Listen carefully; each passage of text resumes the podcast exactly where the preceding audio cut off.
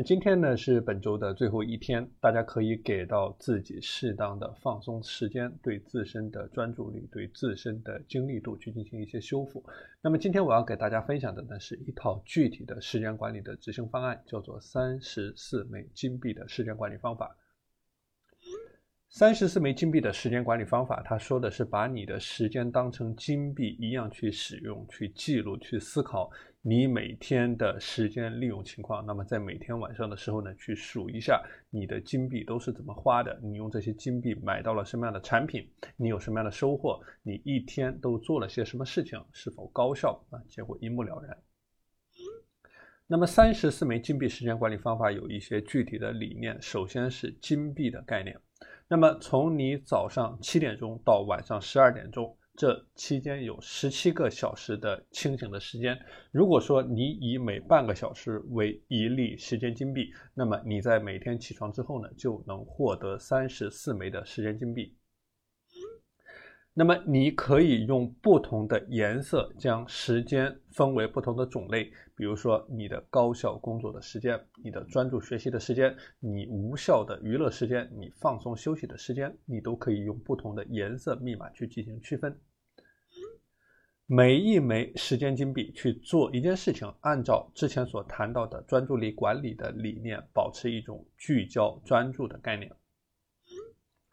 那么每天呢，都应该像记账一样去记录你的时间开销。你可以在 A P P 上记录，你可以在 Excel 表格上记录，你可以在你的笔记本上记录，你可以随时随地的记录。那如果你觉得麻烦，你可以在每天睡前花上五到十五分钟的时间去进行统计，或者说在你早上通过晨间日记的形式去进行记录。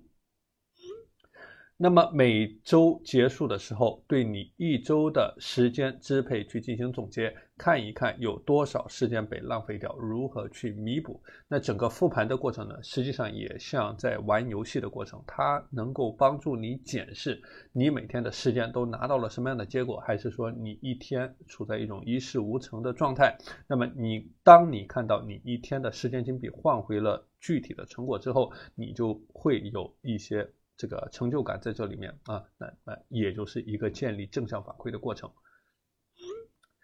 那另外呢，还有一种情况就是你的时间金币不可能刚好用完。那比如说你一件事情做完之后，还剩十五分钟的时间，还剩十分钟、五分钟的碎片化时间。那这个时候呢，你就可以把它看作时间的钢镚。那针对这些碎片化的时间，我昨天也讲到了具体的应对方法。那你可以列出一张碎片化的行动清单。那比如说你一分钟的行动下有 A B C D 啊，你可以做一些具体的事情。那么你三分钟你可以做一些具体的事情，你五分钟可以做一些具体的事情。那一旦这种碎片化时间窗口出现的时候呢，你就拿出清单去对照执行。